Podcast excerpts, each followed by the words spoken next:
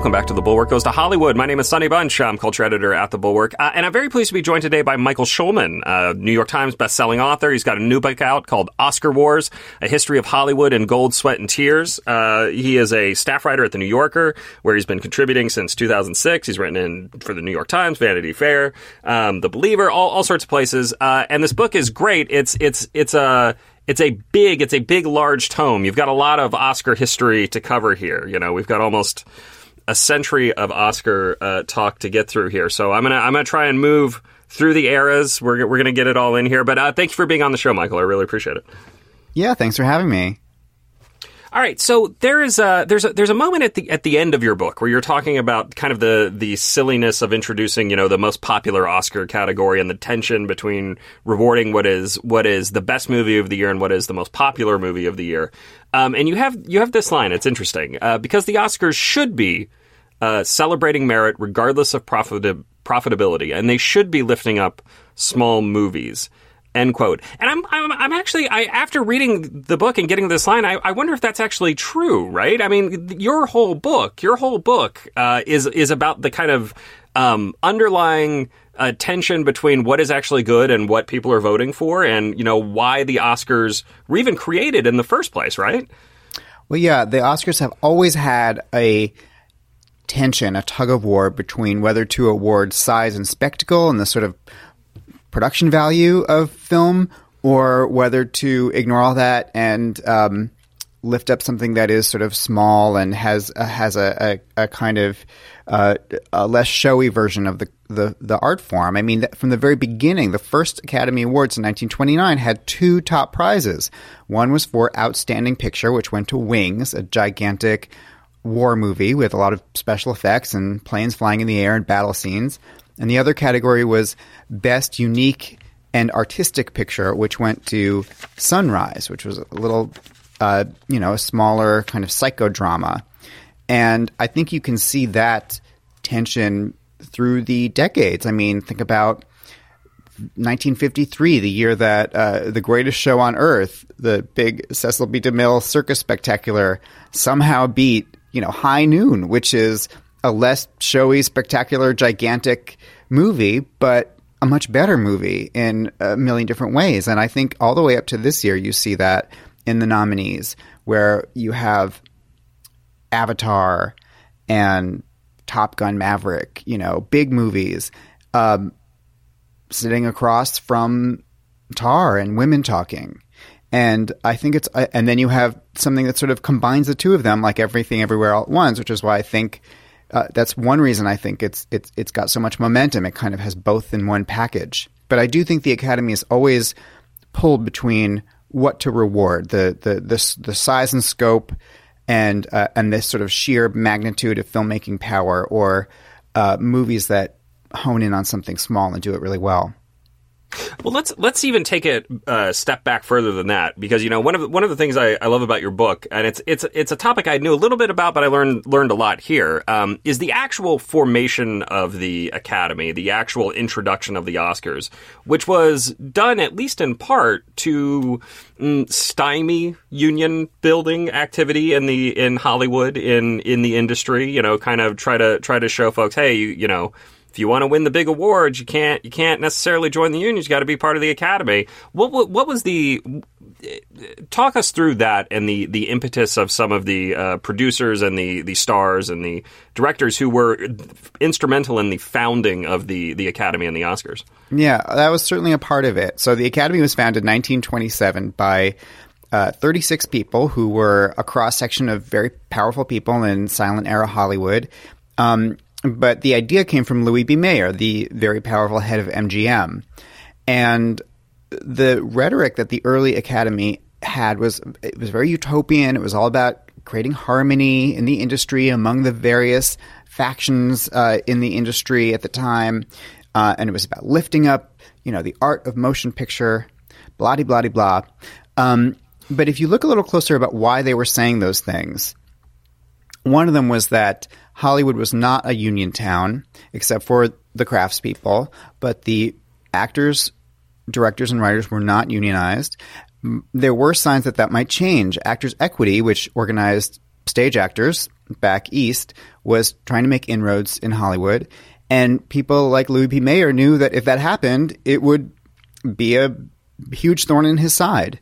And so when they talk about harmony and how, you know, everyone was fighting that, you know, producers were fighting with writers and directors were fighting with executives, da, da, da, um, what the Academy did in large part in its early years was oversee contract negotiations and mediate disputes. You know, if an actor was fired unfairly or someone a writer claimed they didn't get paid enough for a, a draft, the, the, the Academy would step in and hear cases and deliver verdicts. And this was extremely controversial from the start because the the rank and file in Hollywood believed that this was essentially a tool of the producers to kind of um, preempt real unionization and and kind of control control all mediation and, and contracts. And and this turned very very ugly in the 30s when um, you know after so basically the, the, the academy's existence successfully repelled uh, actors equity in the 20s essentially and unions it, it, and it preempted the formation of of of unions until during the depression the guilds rose up you know SAG and the Screenwriters Guild, the Screen Directors Guild. And once those bodies existed, they really went to war with the Academy, all out war. Um, they told their members to send in their resignations. They could not be in the Academy. They later in the 30s they started boycotting the, the Oscar ceremony. Um, and uh, it, it it was not guaranteed that the Academy would exist because everyone hated it so much. And the way this got resolved was that Frank Capra, who was the president of the Academy for a long time in the 30s, he loved the idea of the Academy. He loved winning Oscars. He thought this was important that this thing survive. And so um, he essentially decided that, okay, if everyone hates the fact that the Academy is weighing in on labor disputes and economic issues, we're just not going to do that anymore. And so the Academy just stopped doing those things and they kept the Oscars, which was the only thing that they did that people in Hollywood seemed to like because everyone wanted to win this award what was it? Uh, what was it about the Oscar that appealed to Frank Capra so much? Because I mean, it is a really interesting little kind of sidebar in this in this whole big story. Is that like Frank Capra is like desperate to win an Oscar? He's desperate. He like he just yeah. he wants he wants the he wants the you know the the praise and the but he also finds himself you know kind of in a stuck in a in a between a rock and a hard place here because he at the same time doesn't want to um, you know, look like a shill for the studios. He doesn't want to um, uh, sell out his fellow directors and, and other artisans. Mm-hmm. Uh, what was what was that all about? Exactly. I mean, well, Capra wrote an autobiography, the name of, of the title, um, which is a really fun uh, amusing book and uh, not completely trustworthy because Capra kind of rewrote his life story to be a, a Capra comedy. You sort of read these tales of his coming up in the world, and it, it sort of feels like you know, Mr. Deeds goes to town or something. Um, everything is very plucky and falls right into place. But it's really interesting to hear his version of events and how he saw himself, which was as this impoverished immigrant who came from Italy as a child um, and pulled himself up by his bootstraps and kind of used his his wit and his and his um, you know his wiles to uh, to become the most successful director in Hollywood, he saw the Academy as the ultimate manifestation of the establishment, and he wanted to be part of the establishment. And he saw winning an Oscar as a way to do that, and he pursued it. I mean, the way he tells it, he just basically decided what movie to make based on what would win him an Academy Award. And then once he did that with It Happened One Night, he became president of the Academy and sort of became the, the, the establishment. I mean, this is sort of what he wanted. Um, he wanted to be part of that that echelon. And fascinatingly, at the minute he becomes um, Academy president, he's he is now being besieged by these guilds, and he was, you know, he was a Republican. He really was not that interested in in in labor organizing. But then suddenly, he, his own peers, the the Screen Directors Guild, this brand new thing, um, they wanted him. You know, he was the most successful director, and he was sort of brushing off this this union uh, until they finally got him to join. Then he became president of the union, And suddenly he was fighting himself because that union was at war with the Academy, which was him. And so uh, he has this great tale um, that he, of course, dresses up with all sorts of hijinks believe them believe them or not, um, where he actually sort of he he threatened to uh, destroy the very Academy Award ceremony that he was supposed to host as president, um, unless the producers you know recognized his his guild and and gave into their demands, and it, it, all worked out in the end just in time, and he you know emceed the the Oscars.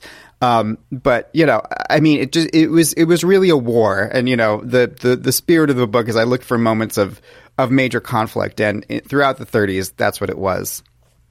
Yeah, I mean, it's it's also interesting to see uh, kind of how um, how Oscar fights also uh, influenced uh, credits for movies. I mean, it, this is particularly true in the in the in the world of screenwriting. I think, um, and there there are two kind of moments in particular that are that are interesting and worth highlighting here. Uh, the first is um, the fight over Citizen Kane and the credit for Citizen Kane and who was going to actually get the screenwriter credit for that. Now, if you've seen Netflix original Mank, of course, yeah. you we all we all know we all we all know this story, but it but it is but it is a really interesting um, little glimpse into how how the Oscars uh, and and the glory that came with winning one kind of also empowered the very unions they were trying to repel, right?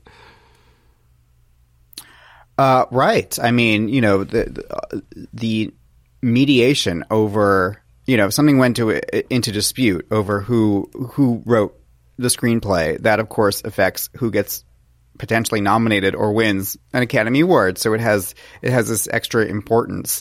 Uh, I mean, mostly I think screenwriters just want they're fighting over credit if they're fighting at all, and then if they get nominated, then that's uh, that's extra. But with with Citizen Kane, that um, you know that dispute, which we all know about from from Mank, um, resulted in Orson Welles and Herman Mankiewicz sharing credit on the screenplay, very uh, uncomfortably sharing credit, and then that turned out to be the only award that Citizen Kane won at the 1942 Oscars. It you know notoriously lost everything but that, and um, Pauline Kael, who wrote about Citizen Kane famously and and, and Mankiewicz's uh, contributions uh, decades later felt that the only reason uh, that the Academy gave them Best Screenplay was essentially because M- Mank was one of their own and Orson mm-hmm. Welles was an outsider. So if you believe that, uh, you know, if it hadn't been for Mankiewicz's screenwriting co-credit, uh, Citizen Kane might have gone completely empty-handed. Yeah, and then uh, and then uh, we're uh, about a decade or so later, uh, we're into the Hollywood blacklist, and the the Oscars are, play kind of a key role in breaking um, the power of the blacklist, right? Right. I mean, I, so I was. Uh, I saved this chapter till last to to actually write because I you know I was I was sort of intimidated by the the gigantic history of the blacklist and how dark it is. Um, you know, really the darkest chapter in Hollywood history uh, period. Um, I think, and uh, and yet when I when I delved into this story, it, it, turned out to be a kind of comedy within the tragedy of the blacklist, which was you had these uh, screenwriters working on the black market under fake names, and um, they kept kind of accidentally winning Oscars, and the Academy didn't know what to do. You know, first you had um, okay, you had Dalton Trumbo, famously from the Hollywood Ten. He had gone to prison for defying uh, HUAC. And then he uh, he he wrote uh, he he wrote the story for this movie, The Brave One, under a fake name, Robert Rich. And then Robert Rich won the Oscar in 1957, and no one could find this guy because he wasn't real. Um, and so it became a what what Life magazine called a Who Won It.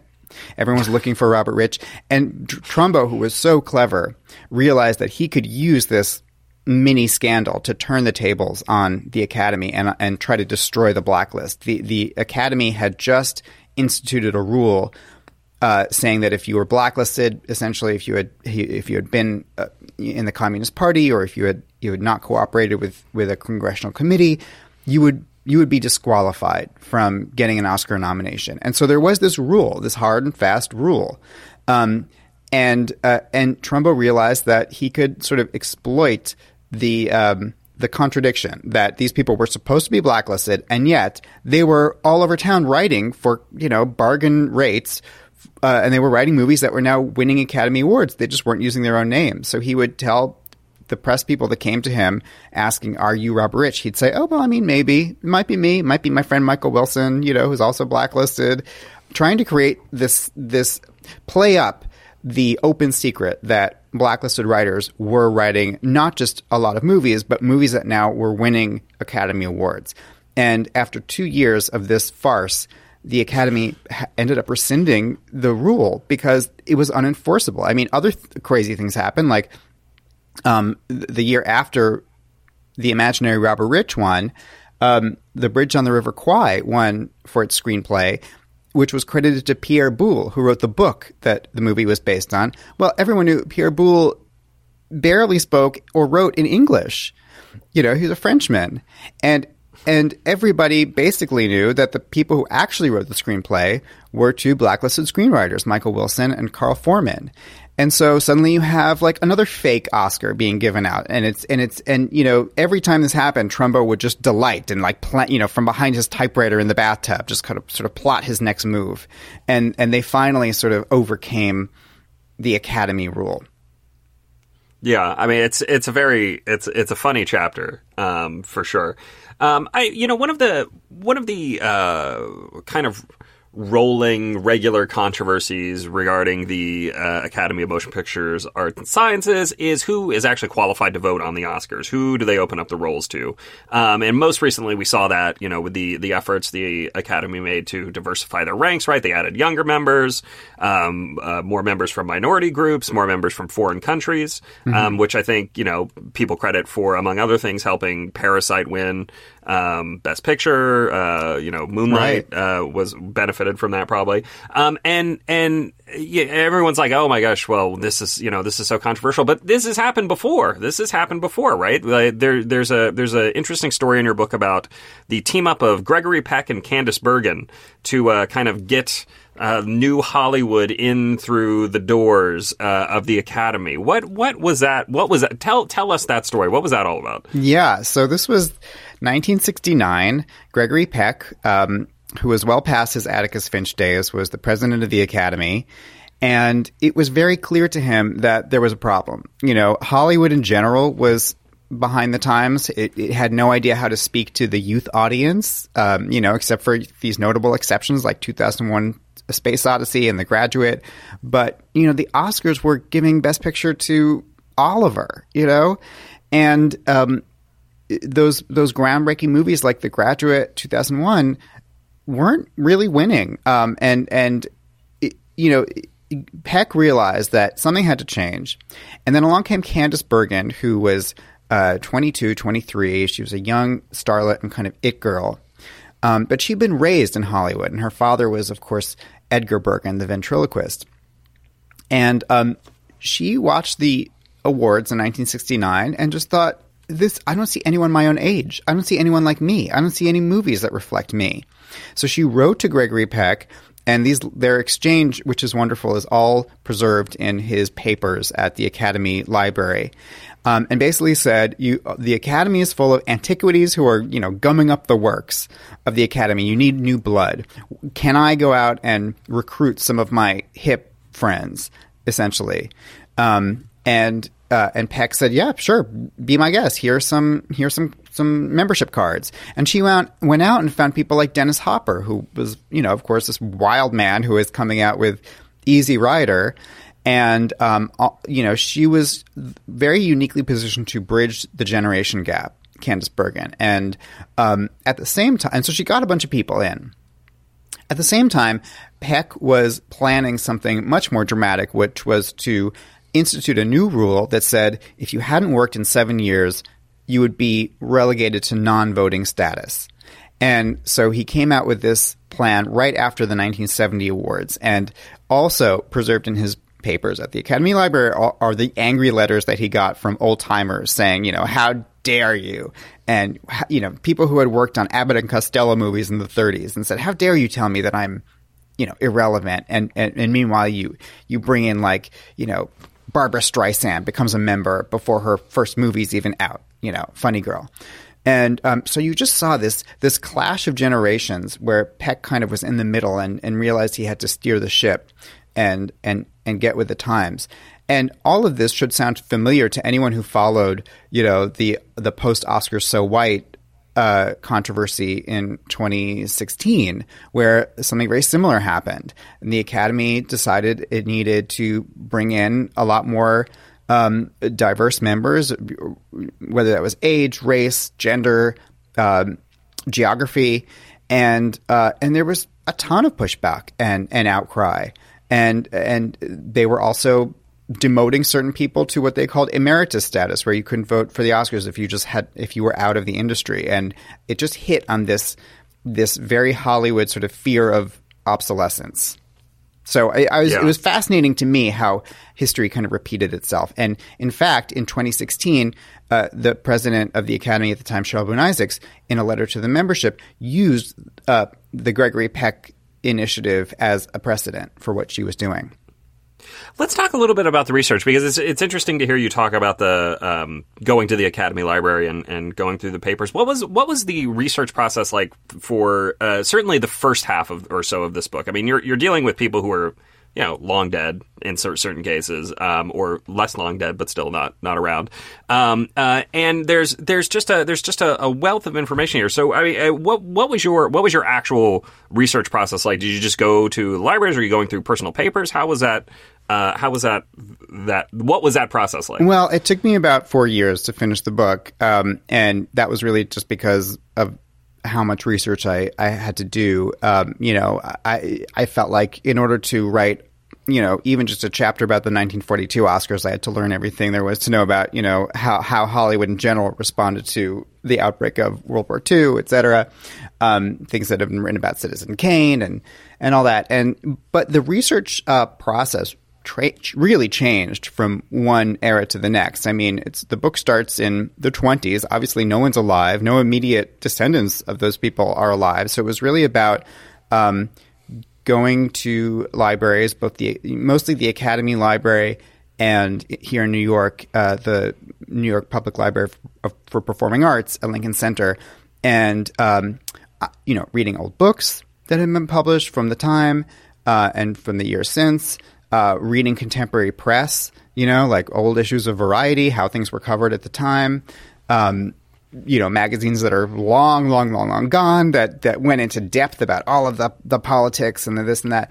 Um, and then, yeah, and then, and then letters, you know, private correspondence, you know, they have so much great stuff. Um, especially at the Academy Library. I mean, I was reading telegrams between Mary Pickford and Douglas Fairbanks. I mean, just incredible uh, stuff, and like, you know, the the um, correspondence that the Academy had with um, Adolph Zukor, the the head of Paramount, about accepting the first ever Academy Award for Outstanding Picture, and and him, you know, he, he uh, you know, there was a draft of like his acceptance speech, which was pre-filmed as a, as a, uh, as as a sound film, a short sort of short, short sound film to be shown at the ceremony because he was stuck in New York.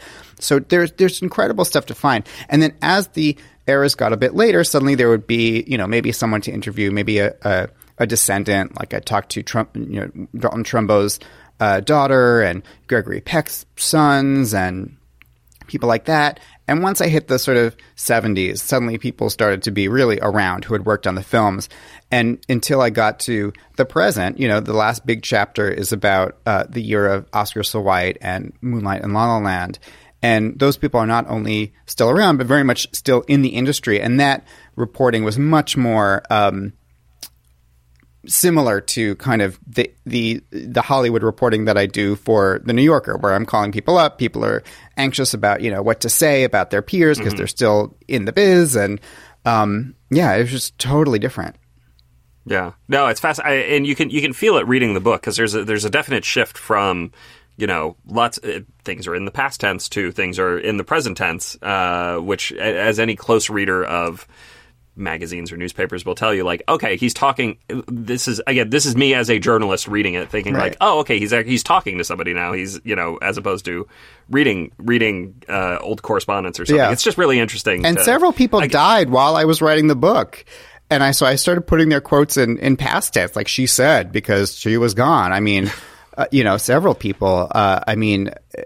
You know, Louise Fletcher talked to me about playing Nurse Ratched in Once Over the Cuckoo's Nest, and she just died, you know, last year. And I, you know, I, I, sort of that was one of the last changes I made to the book to sort of acknowledge that Louise Fletcher had was no longer alive. Um, yeah. yeah. Yeah. Um, all right. Uh, so uh, back back to the back to the meat of the book. You know, I have a very I have a very serious very serious question here. This is uh, I, uh, the thing I was most shocked by in your book, frankly. Um, uh, we we have to have some real talk here. Uh, the the Snow White Rob Lowe intro, which you insist is not as bad as everybody remembers it, makes it out to be. It's I, really that's, not. That's the, it's the subtext of that whole chapter is that uh, the the producer that year got a bad rap. He got he got you know kind of kind of screwed by everybody. What is your what's your what is your take on the that was the eighty nine Oscars the nineteen eighty nine yeah, ceremony the, notorious um, nineteen eighty nine Oscars, which are always talked about as the worst Oscars ever, and they they open with an eleven minute opening number that infamously featured Rob Lowe singing "Proud Mary" with a woman dressed as Snow White in a replica of the Cocoanut Grove with dancing cocktail tables. I mean, it's just it's insane. It's absolutely insane. And it's bad, you know, it's schlocky and, and over the top and, and completely campy. And people were kind of horrified by it at the time. Um, but I do think that uh, it's. It, I, I, wanted to change the way we think about it, essentially, because it's sort of just brought up every year as this joke: worst Oscars ever. Oh, wasn't that horrible? Snow White. Um, First of all, if you just look at the year before, it was just as schlocky. You know, uh, the, those the eighty the ceremonies throughout the eighties started with these big crazy production numbers. And, you know, I start that chapter with the 1988 Academy Awards describing, you know, Pee Wee Herman, you know, presenting an award and being attacked by Robocop with like laser shooting. I mean, like the, the Academy Awards of the 80s were very tacky. Um, and so the 1989 opening number was kind of just the apotheosis of it, but it got all the blame.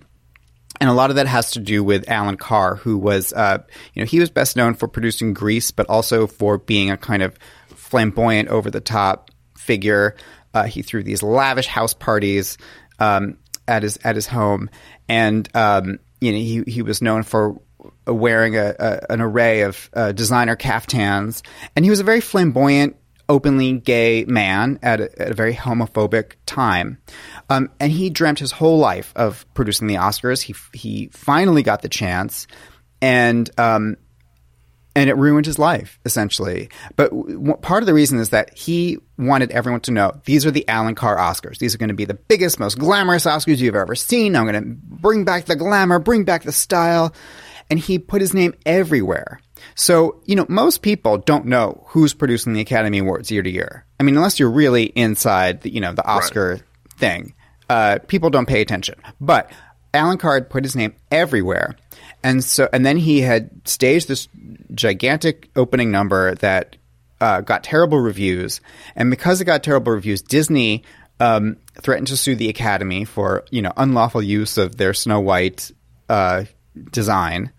And uh, and because all of this was creating such terrible press for the Academy, this group of Hollywood elders like Gregory Peck and um, and Blake Edwards and Julie Andrews all got together and signed an open letter to the academies talking about what an embarrassment this ceremony had been. So it just built and built and built. There was this snowball effect, and everybody knew where to point the finger, which was Allan Carr because he had put his name absolutely everywhere. And um, and so his life was, you know, his career was ruined overnight. You know, it's really a sort of in the way that I said before I, in the blacklist, I kind of found a, a, comedy about the blacklist within the tragedy. For this chapter, I really felt like I was finding a, a, tragedy within the comedy because all of the details of it are completely insane and like over the top and 80s and schlocky and, and, and nuts. And yet there was this real person at the center who was a kind of Icarus figure who flew too close to the sun and, and then you know, fell into the sea. Um, and you know, for the Oscars, the impact that it had was that they set up a committee to review the quality of the show. And then the next year, you really have the first kind of modern Oscars where uh, it was the first year that Billy Crystal hosted, and it was much more pared down. There wasn't a gigantic, lavish production number that seemed trapped in another age from like you know variety TV of the 70s. It was it was it was the 1990 awards, and you had Billy Crystal come out and you know do a stand up routine. Um, and so yeah, so it, it had a lot of impact for just the way that that the ceremony evolved. And that is kind of what we have now. Still, I mean, this is why you, you have Whoopi Goldberg hosting, Chris Rock hosting. I mean, this is this is the the kind of standard form of the show going after. Yeah, and there had been hosts, you know, like Bob Hope, but um, I, I, you, you you notice the shift if you go from 1989 to 1990. You know, they they sort of realized, okay, we can, we cannot put on a giant variety show with like chorus girls, you know, dancing in Oscar suits anymore because people had recoiled so much from the Snow White Rob Lowe thing. Yeah, uh, moving into the 1990s, then into the, particularly into the uh, well, I mean throughout throughout the whole decade, really, uh, it it the Oscars becomes the Harveys. I mean, it is a it is a a tricky time in the industry because Harvey Weinstein uh, and his brother are basically elbowing their way into every awards race, every conversation. They're running aggressive campaigns. They're running aggressive negative campaigns, which is something that you know is very much frowned upon uh, in the Oscars. How did that? How did that? change the landscape of uh, the Oscar competition. I mean, I it's it's I, I, you know I lived through this era. It's it's always kind of interesting to read the the postmortems um, and the the ways in which. Uh, Weinstein understood that you could wrap a movie in politics and with political figures and buy yourself a lot of cover and free press. Oh, that's right. Time. I mean, one of the things that he did was sort of kind of create humanitarian campaigns that that that that made his movies seem like they were causes. You know, even going back to uh, My Left Foot, you know, he he brought Daniel Day Lewis to Washington and screened the movie for you know uh, fifty senators, um, and you know all the way going up to like. Uh, Silver Linings Playbook, which he sort of turned into a, an important movie about mental illness, which I really don't think it is. Um, and Lion, which was his last campaign year, was Lion. Um, and he placed this really tone deaf ad uh, after uh, Trump came to power with the face of that the little boy from India who had had some kind of red tape problem getting to the premiere. And, he, and the, the ad said something like, you know, it took it took mountains of you know red getting over mountains of red tape to get Sunny Pawar to the the premiere of Lion next year, he may not be able to. You know, and it's so tasteless, but he just yeah. pushed every conceivable angle. So in the nine throughout the '90s, Miramax was growing and gaining a lot of power and visibility. And one of the ways that Harvey Weinstein did that was through very aggressive Oscar campaigns. So. Um, you know, he would do things like have his staff members call Academy members at home to say, oh, you know, have you seen the movie? Can we set up a screening? Have you seen it? Did you like it? What do you think? Uh, just sort of relentlessly calling everyone. Um, and he would find little pockets of Academy members. You know, if there were three Academy members living in, you know, the Phoenix area, he'd set up a screening of something for them, and then just bring everyone from the movie, the talent, on, you know, weeks and weeks and weeks of relentless campaign stops, you know, and cocktail parties. Um, and spent a lot of money. So much money that sometimes people who made the movies who were supposed to get, you know, profits on the back end realized that all of every, that had all disappeared because it had gone into the Oscar campaign. Um, so yeah, it was really about you know none of these things were necessarily things that he invented, um, but he saw himself as an underdog, and he saw Miramax as an underdog. because it was the New York indie company, despite the fact that it was eventually acquired by Disney. Um, and so you know he really felt justified in just pulling out all the stops. Um, that chapter about him culminates with the 1999 Oscar race between Shakespeare in Love and Saving Private Ryan, which is very much remembered as the ugliest Best Picture fight ever. And I think that's that was really the inflection point um, because it was so ugly. It involved, um, you know. Part of this story had to do with DreamWorks, which really felt like, okay, this is, you know, Saving Private Ryan is like our marquee movie. It's the first movie they came out with since they had been created in 1994 that it was a huge hit. It was a Spielberg movie. It was a, it was the, the obvious frontrunner for Best Picture. And, and then along comes Shakespeare in Love from Miramax that kind of changed the conversation completely. Um, and what really made it ugly was that DreamWorks heard through the grapevine that Weinstein was telling journalists to write that Saving Private Ryan was only good for the first 25 minutes, the famous D Day sequence. And then after that, it just became a standard World War II movie.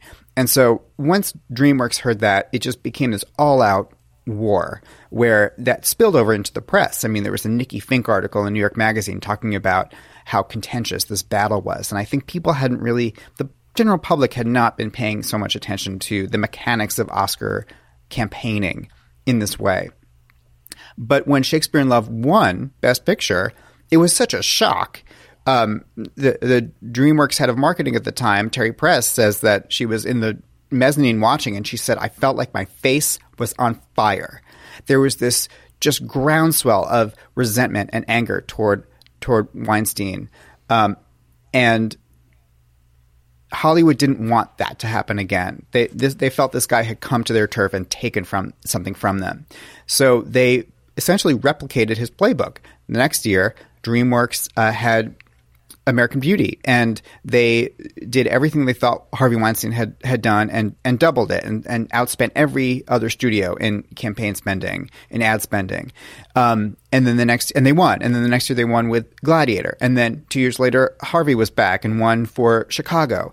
Um, and so as people in the studios realized that they needed to sort of co- they needed to play Harvey Weinstein's game. That's how this so-called Weinstein playbook spread, and this ecosystem was created of of uh, of strategists and nonstop year-round campaigning and big money um, to the point where the Academy had to start creating rules to sort of rein it all in.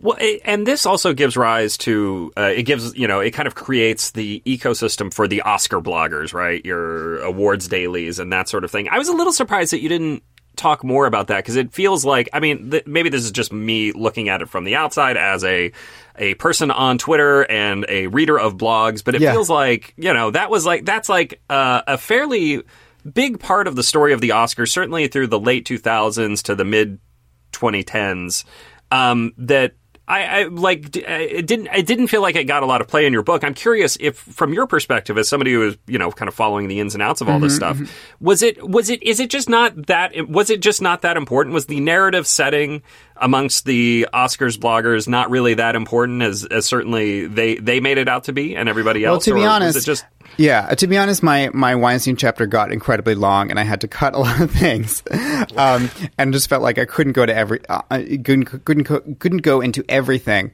But I, I do have a little bit of that in there. It was really interesting to see how the this the growth of the cottage industry that was happening around the turn of the 21st century that I just discussed was happening at the same time as the burgeoning of the blogosphere and sites popping up like Oscar Watch and Gold Derby, all these things that created this the kind of this other parallel cottage industry of Oscarologists that we have now, people who are covering it and prognosticating year round.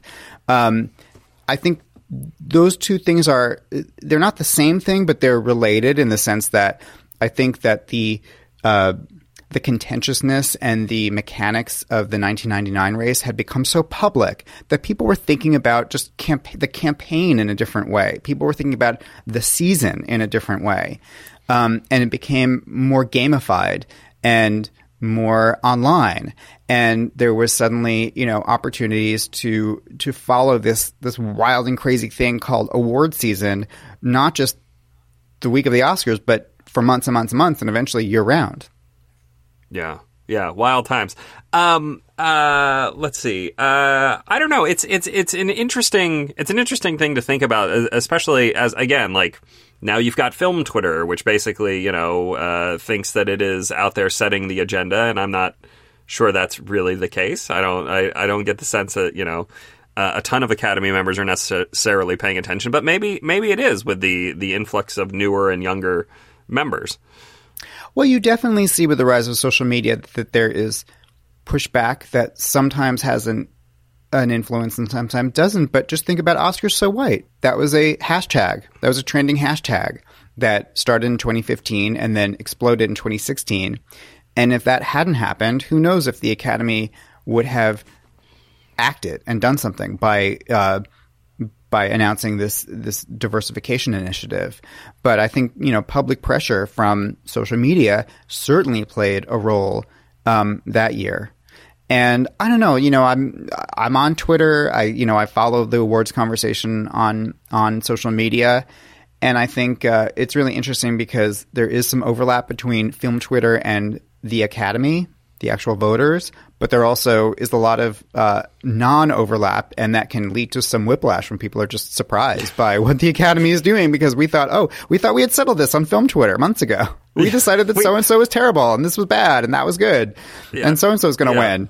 And it turns out the Academy is actually like, you know, nine or 10,000 people who some of them are on Twitter and some of them are like, you know, 80. yeah. We could we could call this we could call this the Green Book effect. Oh yeah, yeah, yeah. The, For sure. The the way to think about this. All right, uh, that was everything I wanted to ask. I always like to close these uh, interviews by asking if there's anything I should have asked. If you think there's anything folks should know about your book, about the Oscars in general, uh, you know what we've got coming. Uh, we, have got an awards ceremony here in a couple weeks. We got uh, or, uh, I don't know, we a week now, do. right? What is it, March? What is it? It's it's coming up here. So what are, what are, what do you think folks should know? Um the book is long, but it's really fun. I hope. Um, you know, I wanted to make it entertaining. Um, so uh, it does cover a lot of history, but um, I wanted people to have a good time. And um, I don't know. I'll I'll be at the Oscars. Uh, I'm looking forward to seeing what happens this year. I don't think it'll top last year in terms of you know crazy shit happening, but we shall see. Who are you wearing uh, at the Oscars this year? Who oh, here's an important thing for people to know. I have finally, uh, after years of renting tuxes from Men's Wearhouse, invested in my own actual tuxedo, uh, the first that I've gotten, that I've bought since my high school prom. So I will be hitting the red carpet in my very own Men's Wearhouse tuxedo this year, and uh, it's, it's it, I'm, I'm, I plan to wow Excellent, excellent. That's good to know. Uh, Michael, thank you for being on the show. I really appreciate it. Well, thanks so much for um, having me, the, and thanks for uh, thanks for reading the book. The name of the book again, uh, it's Oscar Wars: A History of Hollywood in Gold, Sweat, and Tears. Uh, Michael Schulman is the author. You can find it uh, at Amazon, Barnes and Noble, wherever books are sold. Uh, and I definitely, again, if you're if you're interested in the history of Hollywood broadly, just more broadly even than the Oscars specifically, this is a must read. I mean, I think you you can't understand the industry without understanding how the industry thinks of itself and what the industry wants to uh, reward. I think it's an important. Uh, it's it's one of the most important lenses through which to to see the business of showbiz. So uh, check it out if you get a chance. Uh, my name is Sonny Bunch. I'm culture editor at The Bulwark, and uh, I will be back next week with another episode of The Bulwark Goes to Hollywood. We'll see you guys then.